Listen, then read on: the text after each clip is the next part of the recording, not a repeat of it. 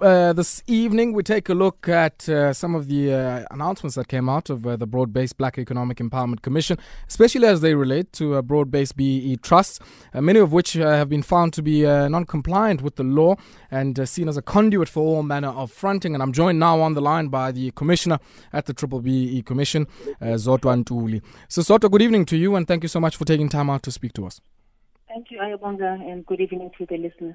So, sort of, let's maybe start off here, certainly, and uh, provide some context for some of us who might not be familiar uh, with, uh, I guess, the notion of broad-based uh, black economic empowerment and how, I guess, the the BB, which is the broad-based element, uh, has often translated in how these deals are designed into the creation of all manner of trusts. Just maybe chart that context for us before we get into how these trusts have come to be non-compliant.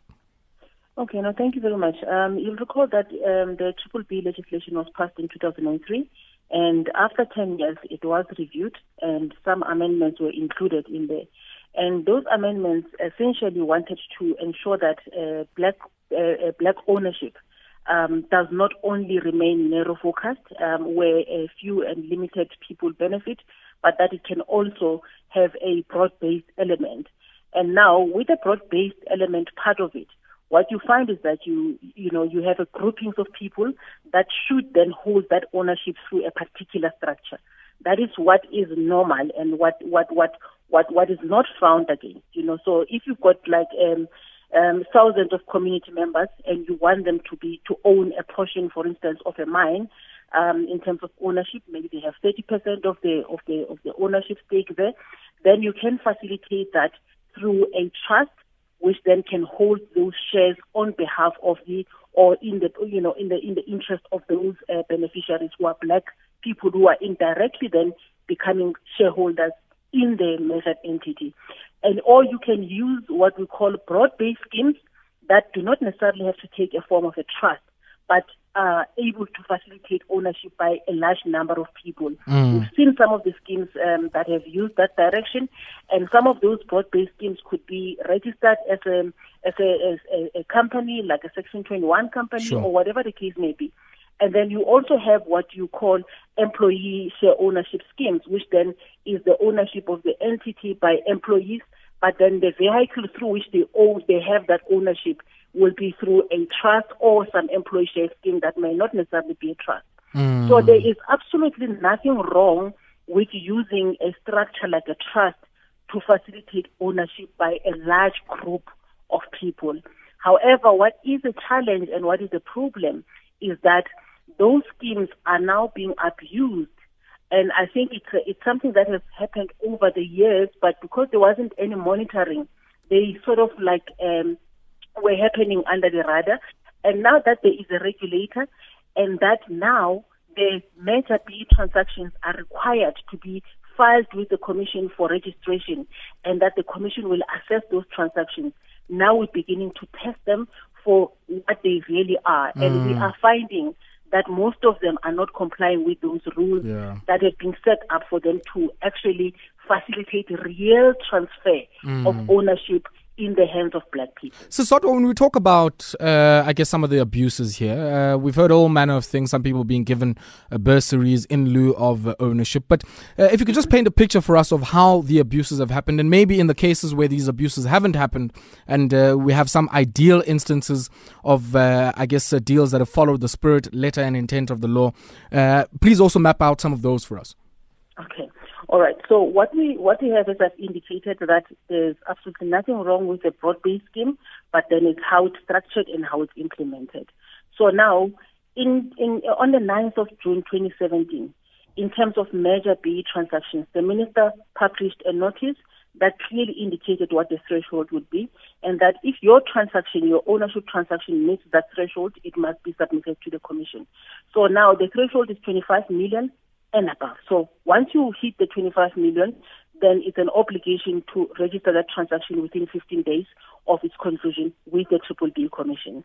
So now, uh, from 2017 June to December 2018, what we have found is 341 transactions that have been registered with the Commission.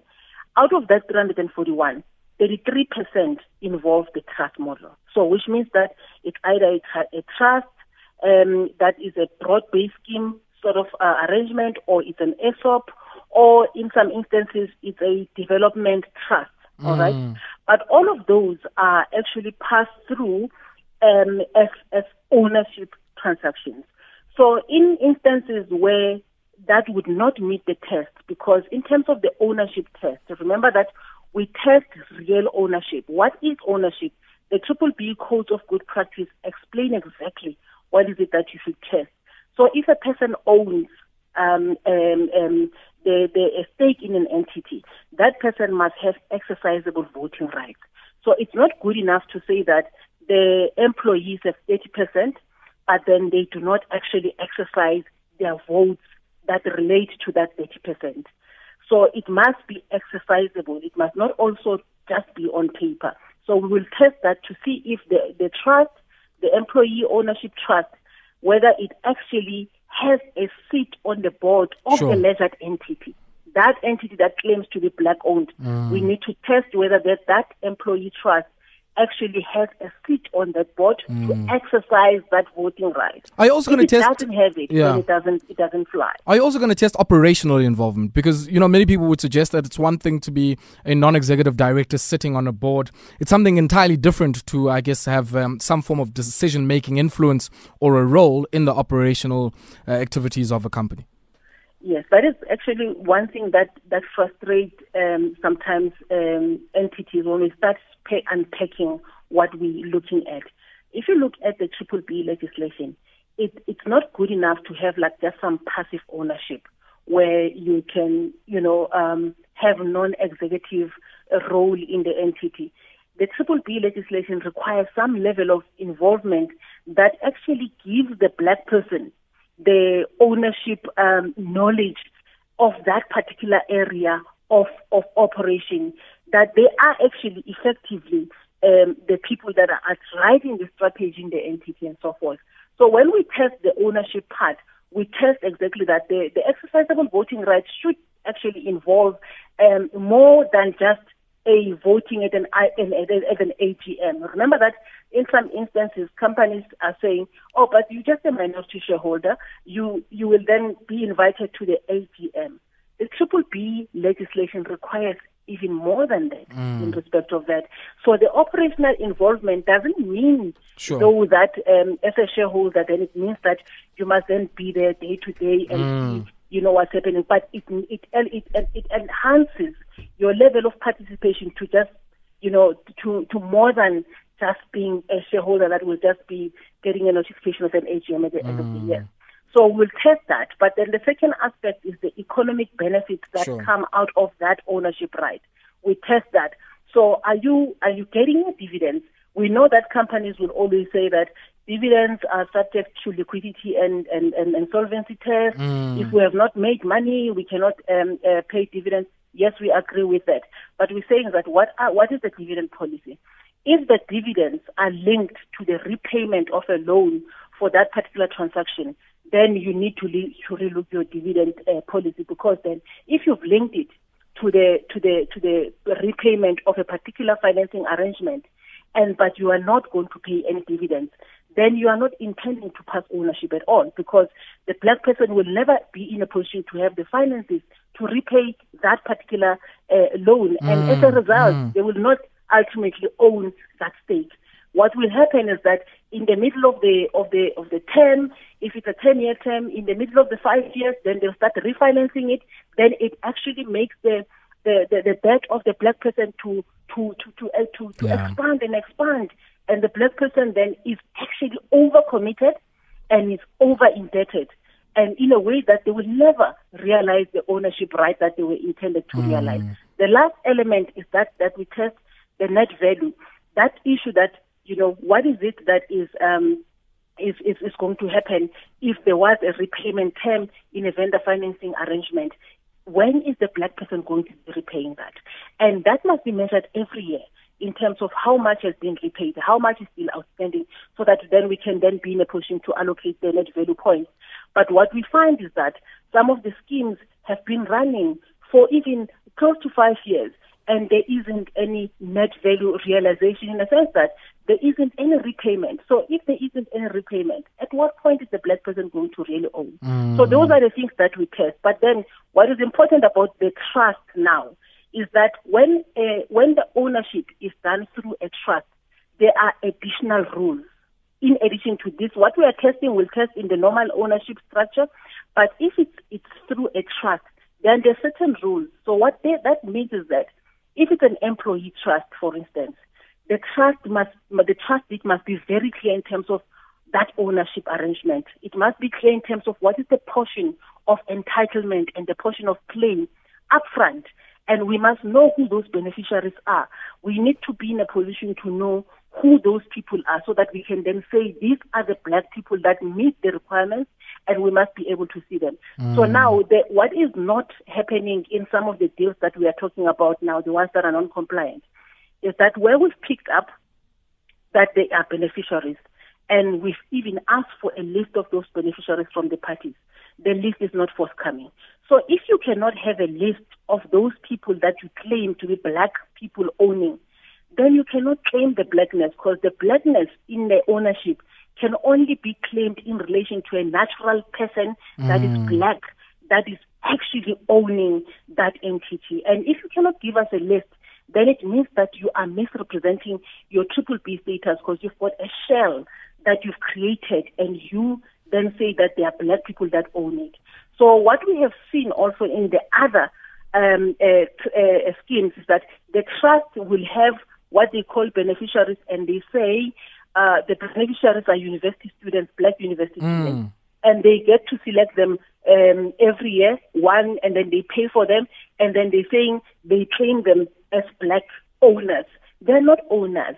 Those are just mere financial beneficiaries. And mm. in terms of the test, you can't you can't recognize that as ownership because they are not owners. They are not exercising the rights that flow from ownership.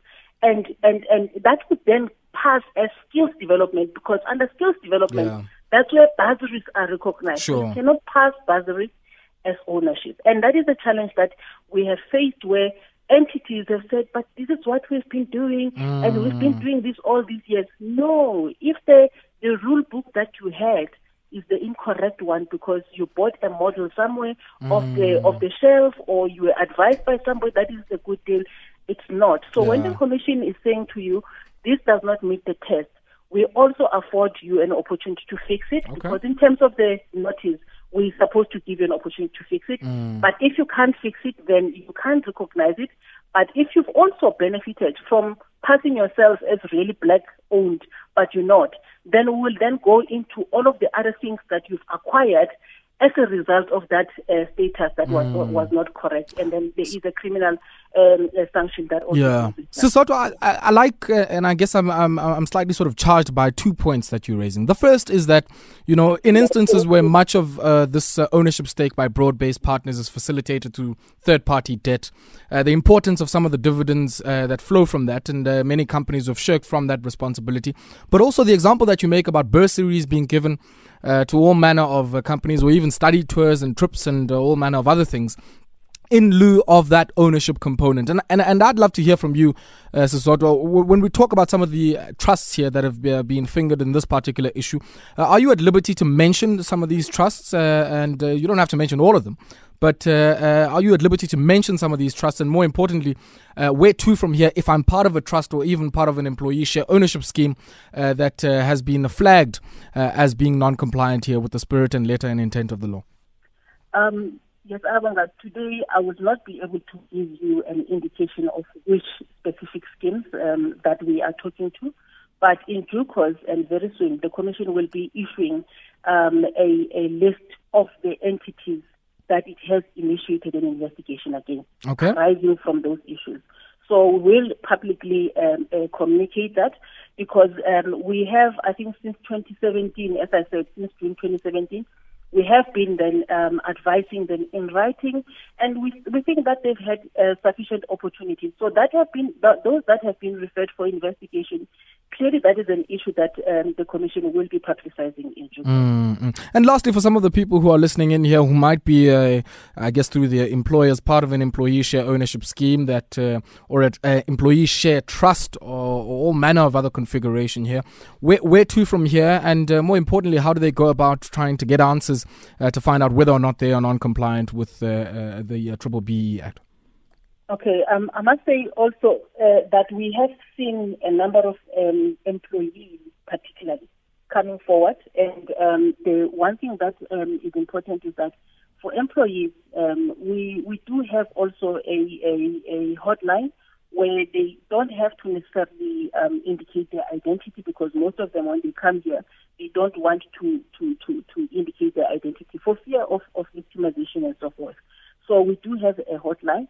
And uh, uh, secondly, they can also check with us just by sending us an email or calling us at 012 649 0910. They can just call us and, and, and just share with us what their concern is, and then we'll then provide advice and indicate what the next step will be because all of these things are not really straightforward. Um, but uh, as, if you call us, then we'll be able to then indicate to you whether there is a, an issue that we, we can intervene in or not. Okay, so Zodwa, we'll have to leave it there. I really appreciate you taking time out to speak to us this evening.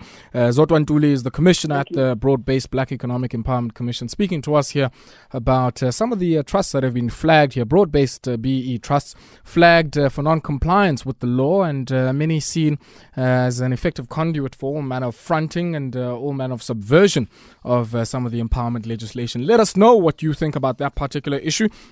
You might be part of uh, an employee share ownership trust, and uh, you might be asking yourself uh, whether or not that delivers uh, economic value to you as a uh, black shareholder in the company. And uh, do you do you have some form of, I guess, political and economic say in how that entity is run, or are you just there to fill up the numbers?